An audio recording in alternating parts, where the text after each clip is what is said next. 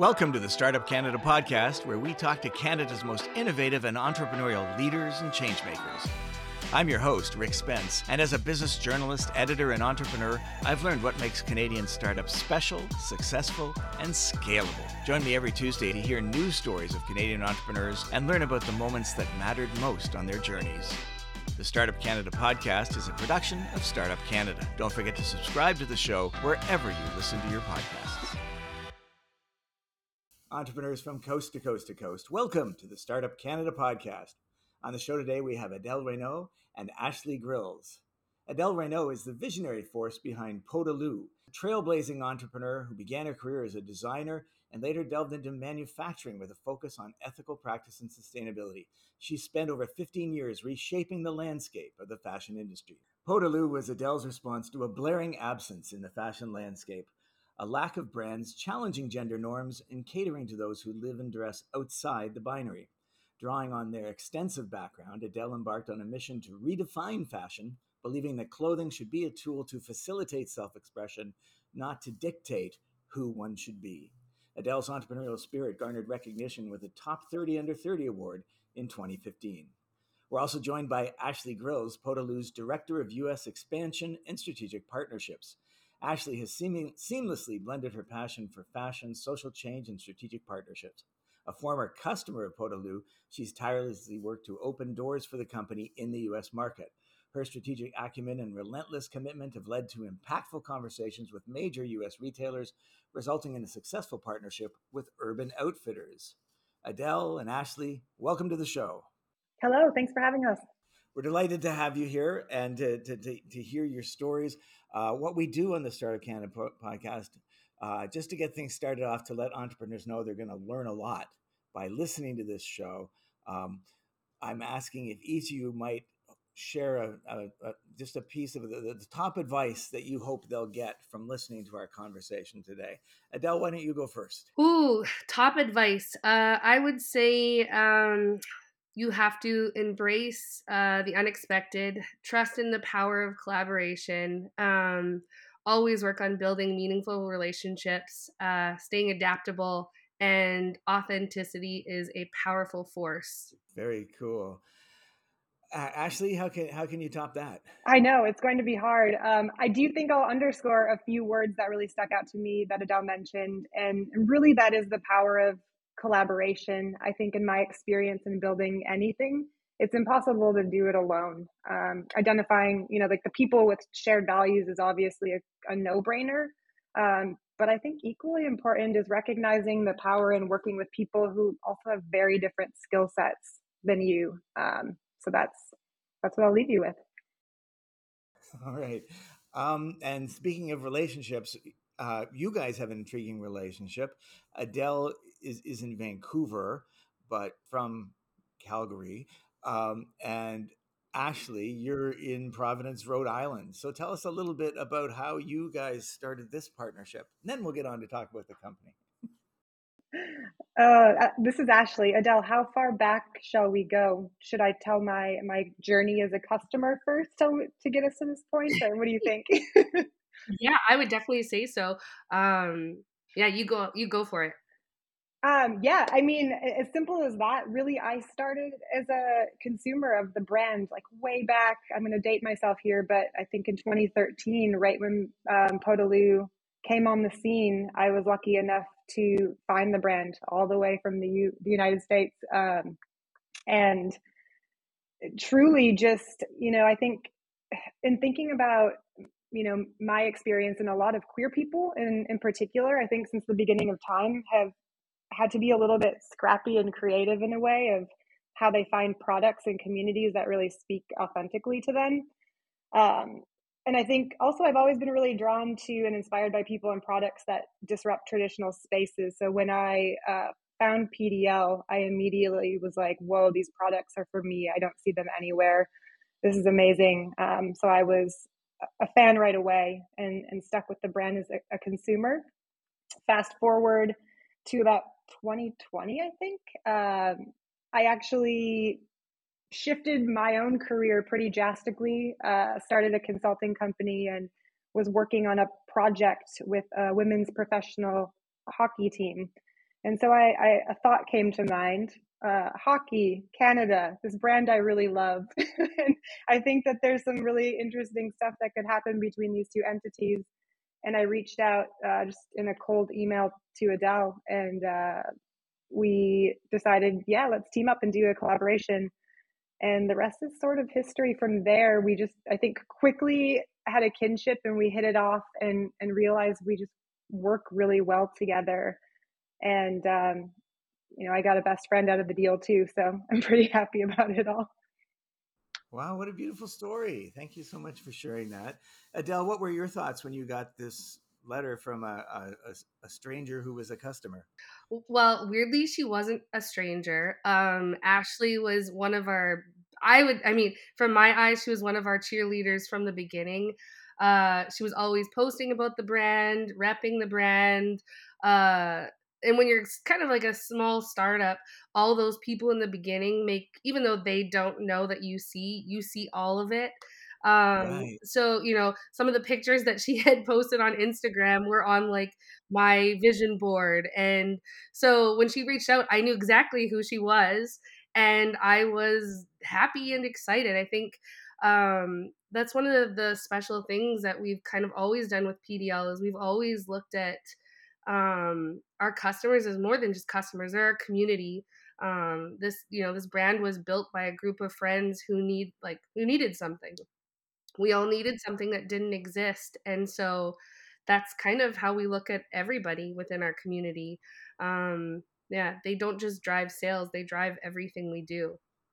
Yeah and that's a really interesting um, aspect of entrepreneurship and, and particularly startups that I, I, I, haven't really paid enough attention to the the importance of those first uh, reference customers and how much more important they are than, to you to the to the founders than the customers probably know. So, Ashlie, did did did you know that, that Adelle would know who you were? No, Rick, that's a, that's exactly where my mind went. I think this is maybe is even the first time that we've like like Adelle said that out loud, um, which is it's funny to think about, right? There's this weird perception I think we have of like ourselves and our impact and how we contribute to anything. Um, and no, I was just doing it out of pure love and like rooting for someone that I thought was doing something really special and important. And it certainly served a big role in my life and in my fashion choices. So it was like I was just doing that as a a no brainer. so to hear that is kind of interesting. And actually, it's a good reminder, I think, that I'll continue to try and check back in with that you really truly don't know the impact that you're having on the other side and, and vice versa. So it's, it's good to know. Yeah. What a fascinating insight. Oh, right. Ding, ding, ding. You've hit peak podcast in the first 10 minutes. So that's great. it's going well. Um, Adelle, tell, tell us a bit about Peau De Loup and tell us about what the name means to you for those who haven't figured it out. It's uh, it's wolf skin in, in, in French. So just tell us a little bit about your aha moment in the in the fashion industry and the motivation to start PDL. Uh, totally. Um, fast forward, I don't know, ten years ago now feels like a lifetime ago, but.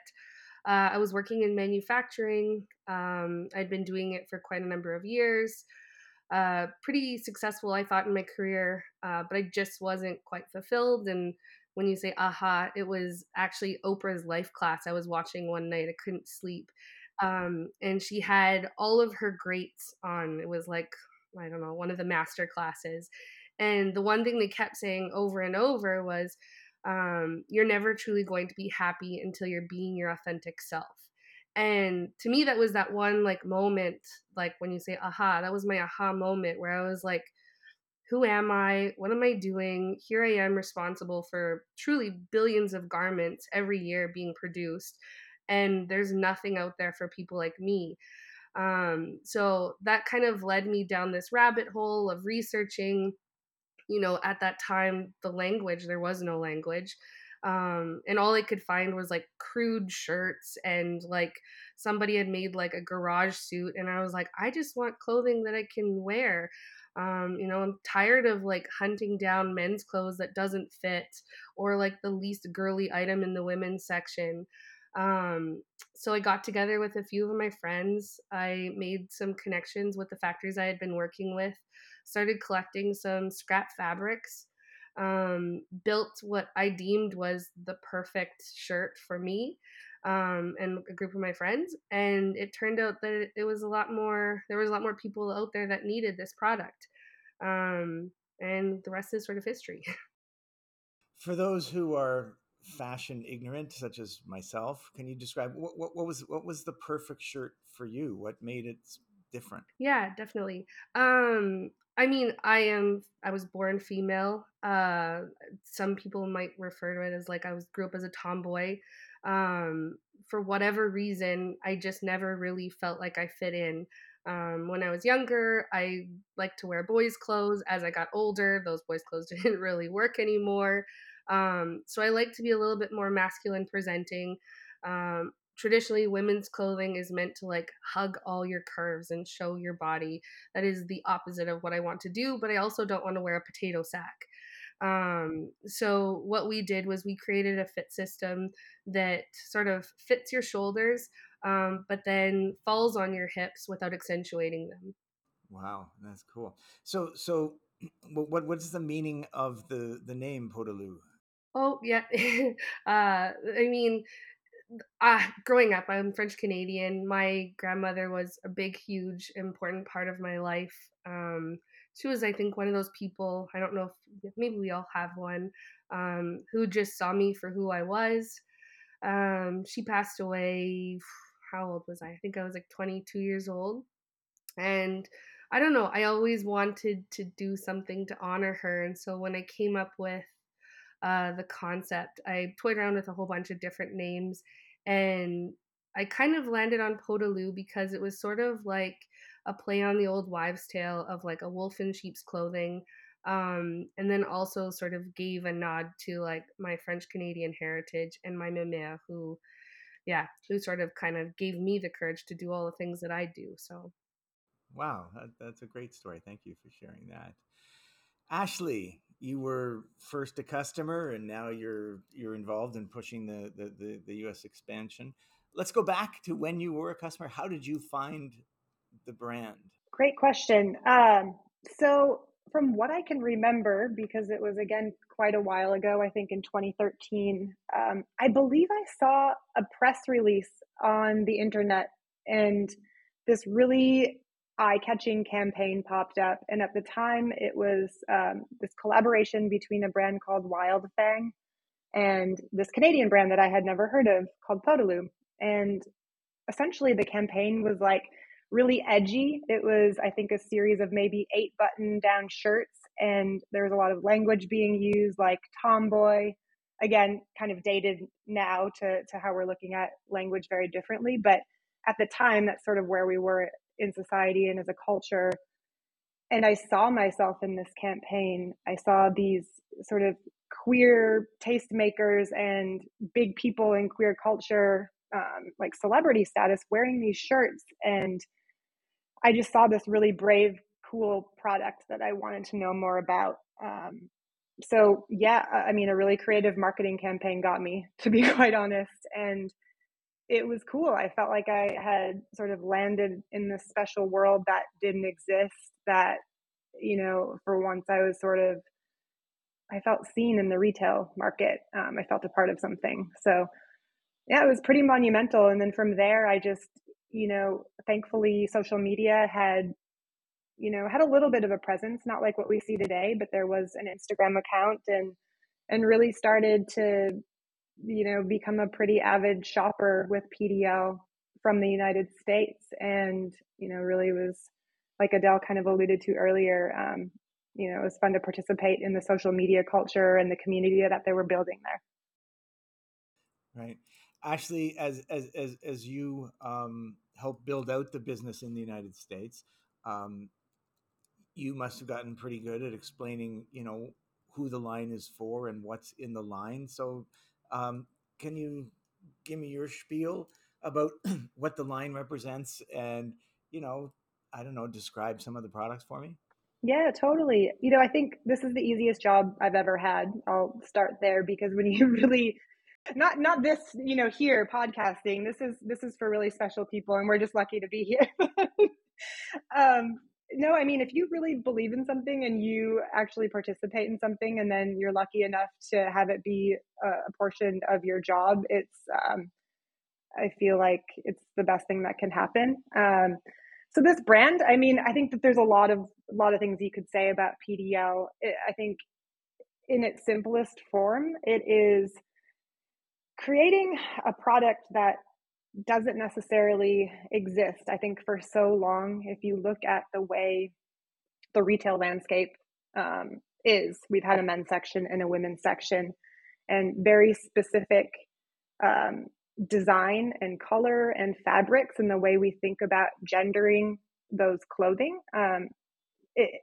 it's been how we've done things for a really long time and that might not be the options that consumers want or what they feel good in so this product truly at its core is looking at changing the fit of clothing. So you have an option um, of something that i think people have wanted for so long right? You go in the men's section and you're really excited and you think this outfit is going to look great on you and you try it on and it it just doesn't match up to what you think it's going to look like and that's really really frustrating. Um, but there are still elements of you know that clothing that a lot of people like and so it's giving people optionality and i think the biggest gift that pdl gives folks is like it's not telling you how you should be it's giving you something that i think people have been asking for for a long time um, okay, someone tell me a little bit about the the collection and what it ranges from. Is it just shirts? Uh, do you move into other areas? Is it growing? Have you been cutting anything back? Yeah. Tell us about the evolution of the product line. Yeah, we started with um, just button ups. Uh, again, that was sort of the when when I started with that first product. Um, the real reason was, I mean, that was the fabrics that I had access to in in larger amounts. Um, because when I started, I, I kind of made the silly vow but uh, I only wanted to use upcycled fabrics. So I would only build collections based off of the fabrics that I found available, upcycled dead stock um, from all these different mills. Uh, people told me I was crazy, and still to this day, we're doing it. Uh, Sorry, so so this is like leftover stock from yeah, the mills. Yeah, exactly. So we work with a number of mills. Um, pretty much all over the world. Uh, and whenever they have dead stock or fabrics that didn't go to use, or maybe they were canceled by a customer, um, I'll get a little picture of what that fabric is, and then I'll decide, yeah, I'll take it. Um, and then I sort of, that kind of guides me to what I design and what we make. Um, and was this a was this a, a, a decision because you wanted to get cheaper stock or because you uh, you had a commitment to sustainability i think it was a whole host of reasons um, yeah. in my early on design career like i worked with a company called bluesign, so i worked on like I, I, kind of saw a lot of the the good the bad and the ugly in the fashion industry so um, sustainability and like doing things differently has always kind of been a part of me um, and then on top of that, I knew that as a growing business, like I couldn't meet the factory minimums that I would have to in order to build this right. business and build that community. So it also allowed me to carry, you know, I knew that if I created this shirt and I could offer it in, you know, 50 different fabrics, this consumer, which was myself, I would buy all 50 shirts. But if I could only have, you know, a thousand pieces of one color of shirt, well i'm only going to be able to buy one of those shirts. So it was it was it was a mixture of a whole host of things and the reason why i did it.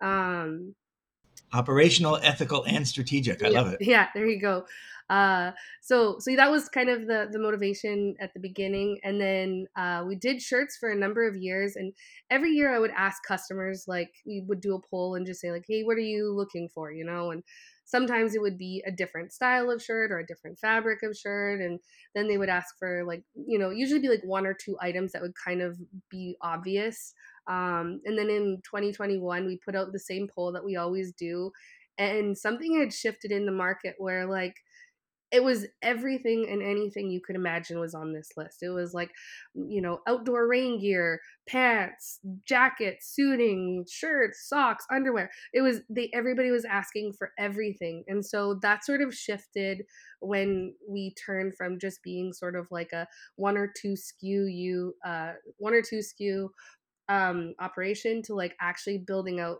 full collections. Um, so now we carry everything from, like I said, underwear, t-shirts, uh, um, pants, a whole, and again, it's all made with upcycled fabric. So lots of different options within each style of pant, jackets, um, and we just keep growing that. Fabulous. Where do you think you are in the sort of stage of the company? Are You, do you still think of yourself as a scrappy startup, or are you sort of a legitimate small player in the industry? Are you still a force for uh, innovation and uh, and and filling in the gaps where other people don't go? Absolutely. Um, I think one of the things with the brand, and I've really like tried to do this since the beginning, is I, I never really wanted to change our business model to be um not necessarily like a moneymaker. Money wasn't our first isn't our first thing, which I know sounds weird for for a business and um, but I didn't not want, weird for an entrepreneur. Yeah. I mean, I I we have I have other businesses that help generate revenue that keep us afloat. Um, it really truly because I don't want to change what we do. I've watched a number of brands that kind of started when I started um, and have shifted their models um, just to sort of cater to the market and get that those quick dollars and um, that hasn't really truly that's not what i want. Um, so with ashlie on board we've been really strategic about um, trying to educate retailers and trying to open up that space because it's a huge component in fashion um, in fashion business. And like in order for us to like break beyond the d2c business we couldn't necessarily go to a brick and mortar strategy because there's not our customers aren't filling up malls and you know it's that's not the way it works. Um, but they're out there and if they know that you're there they will come. Um, so like our strategy has really truly been just trying to educate retailers get them to like invest in in this in this group invest in in this space um which I think Ashlie can kind of talk a little bit more on um, how we're trying to approach it. I can add to that.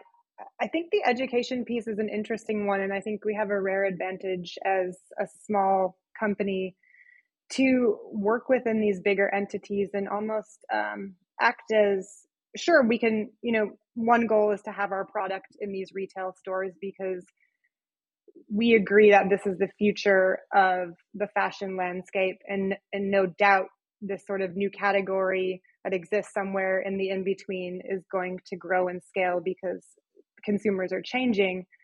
Um, the reality is is like that section isn't in a place where those companies know how to merchandise it yet meaning like it needs to take time. Um, but what we can do is be partners in that growth we know this market inside and out. We know this consumer. Like we have a business case to prove the demand here, and and we really know how to authentically cater to this consumer. And so I think that's a huge advantage for retailers to work side by side with us. Um, to think about how they can put resources towards this and how they can grow in a way that also feels um, authentic and organic and comfortable for them and so we see it as a win-win right? We can take our knowledge and, and work side by side with folks that are willing to uh, put in the time and put in the resources because they they believe in and care about this growth.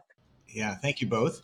Um, can i ask what the balance is now in terms of uh, the revenue you get from your your, your website at peaudeloup.com and from uh, outside retailers is that a number you can share with us? It'll just be you and me and yeah you know it's, 20,000 listeners. it's a small percentage right now. Like the bulk of our business is still our e-commerce. Like truly i mean what we've built on our e-commerce site is pretty i think it's pretty amazing. Um, our customer base is 80 plus return percent. So truly, our business is built on a lot of the same people that know our brand and continually buy. Um, like our biggest challenge is truly like how much do we allocate to marketing? Where does that marketing budget go? How do we how do we educate the people that are out there? Like every day they're like ashlie can attest to this.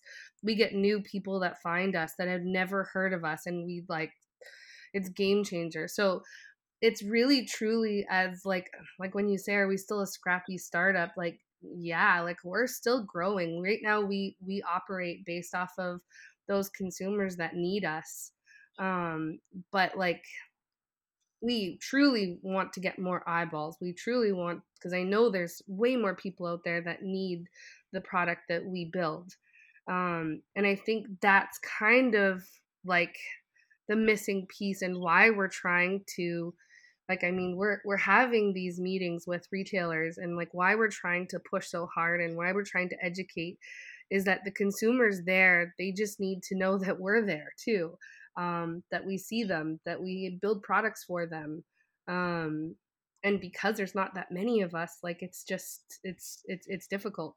Ashlie can i ask you about uh, your experience, you're the one leading the charge in, in, in, in, in into retail. Um, we mentioned Urban Outfitters as a success story. Can you tell us a little bit more about that? And what are some of the things you're hearing from the other retailers who haven't said yes yet? Yeah, certainly. So I think at this point, you know, we've sort of touched on in its current state, a lot of these large retail companies, there just aren't enough brands or there aren't enough products really to merchandise effectively. And that's kind of what we're running into as an issue. It's not that I, I don't think people don't see the value or want our products. And certainly that's our goal to get to that that phase where, you know, we are we have a lot of different wholesale partners. Um, and so I think we're thinking a little bit more outside of the box right now. I think I try to when I'm thinking about PDL and we're working with these large retailers, first and foremost, we're like, how are we building authentic partnerships and authentic collaborations, not just for the sake of like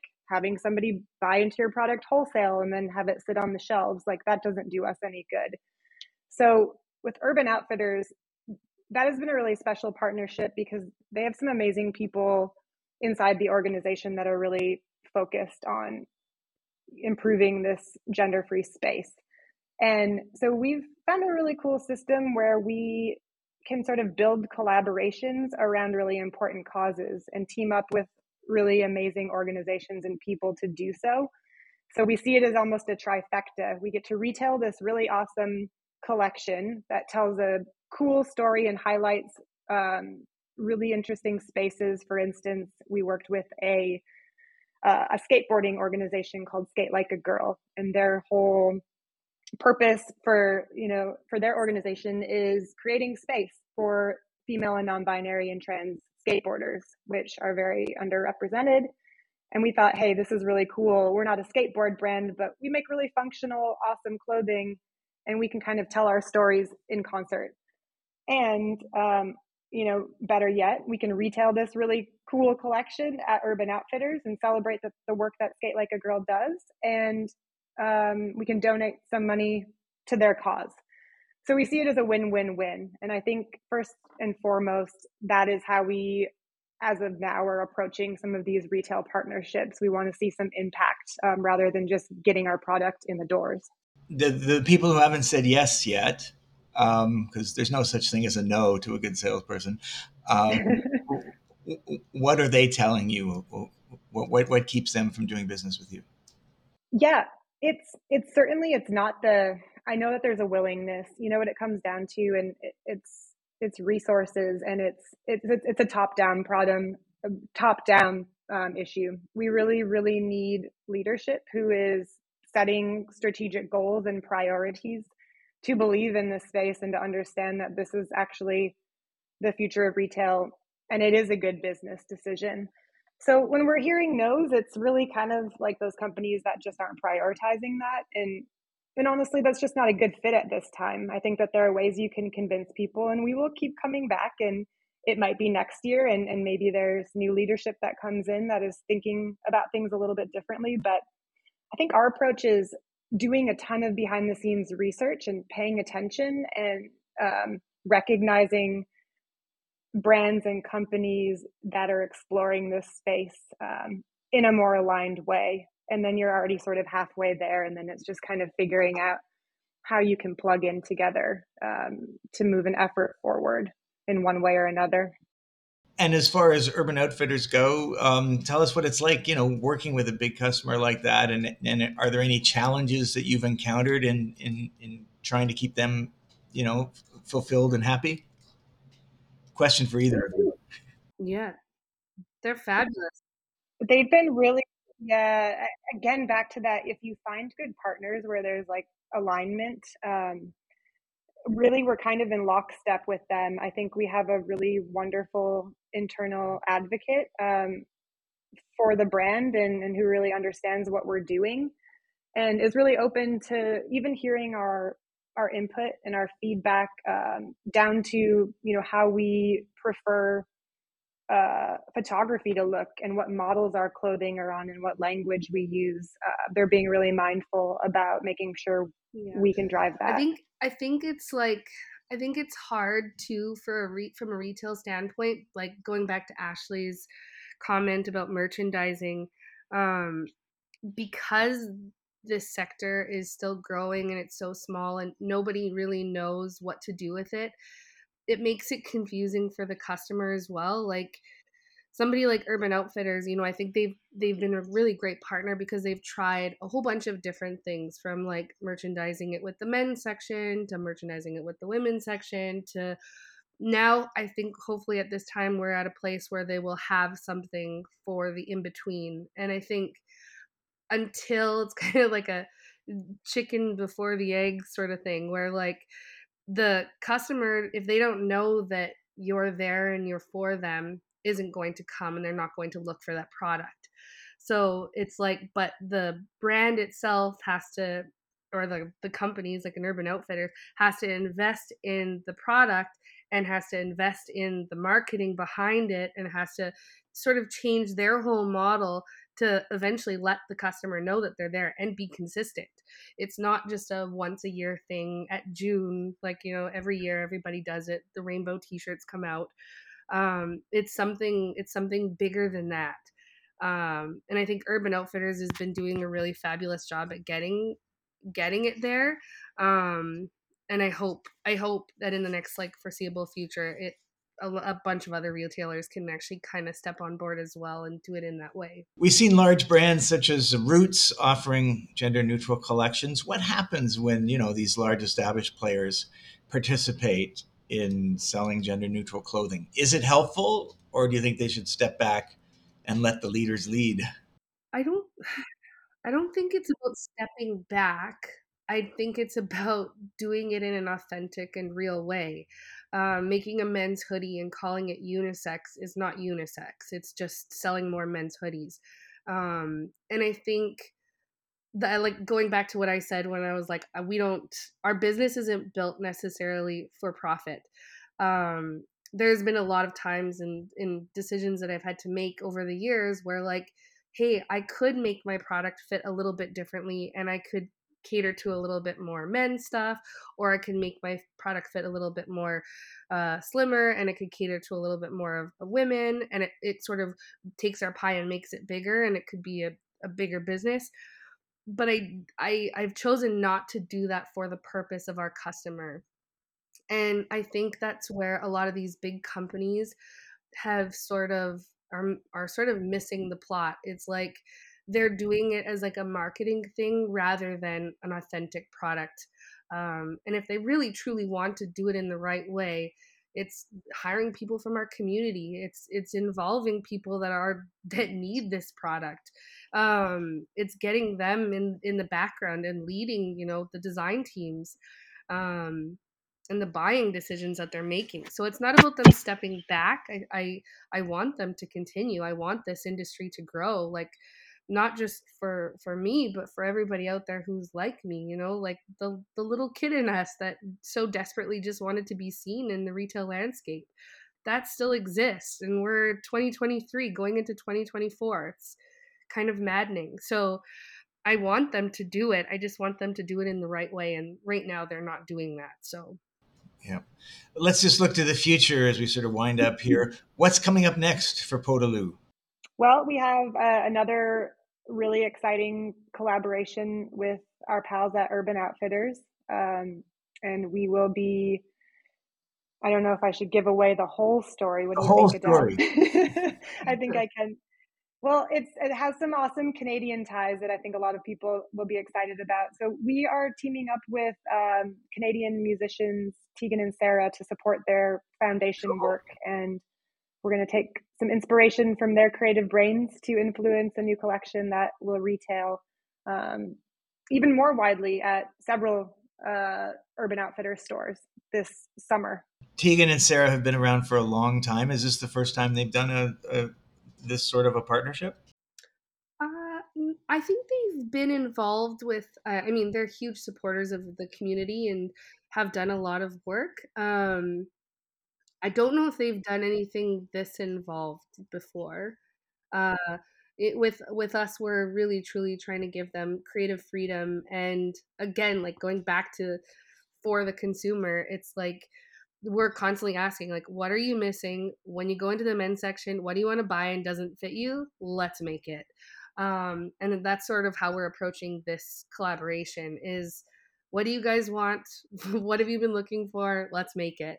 Uh, yeah yeah and kind of i think they do such a beautiful job beyond their music of uh, storytelling and, and bringing their own experience into their work whether it be in their tv show or their books or their music and it got us really thinking about the younger versions of us as well when we would go into Urban Outfitters stores and go right to the men's section and things didn't quite fit, you know, the way that we had hoped. And so how cool is that that we can play just a small role in, you know, getting product on the shelves that is going to give somebody else a different experience. Um, it, in you know, in teaming up with artists that we grew up with essentially.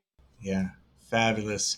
Okay, last word to each of you. Do you have any final new piece of advice for founders in the creative space or e commerce? And so that's sort of the general question to you, Adelle. And then for Ashlie, why don't you go first and give us a little bit of advice for Canadian entrepreneurs trying to make it in the USA? Oh, um, stop being so humble, you all. No, I'm just kidding. no, there's plenty of space here. Come on, come in. And hey, no, in all seriousness, I think if you're thinking about creating uh, a new lane for something or a new product that can solve a problem, other people are probably most likely thinking of it too. So I say go for it. Go for it. Great. Thank you. Adelle, you get the last word. Oh, goodness. What's my last word going to be? Um, be authentic, be adaptable, and just do it. All right, go for it and do it. Sounds like you guys are very well aligned, excellent partners. So, so congratulations on that because I think this sounds like a, a partnership that can really get something done. Yeah, thanks, Rick. Thanks, Rick. Appreciate it. Appreciate it. We've been talking with Adelle Renaud and Ashlie Grilz of Peau De Loup. Check it out at peaudeloup.com.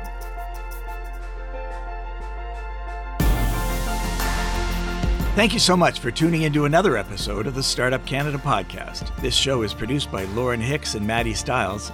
Be sure to tune in every Tuesday for a new episode. Until next week, I'm your host, Rick Spence.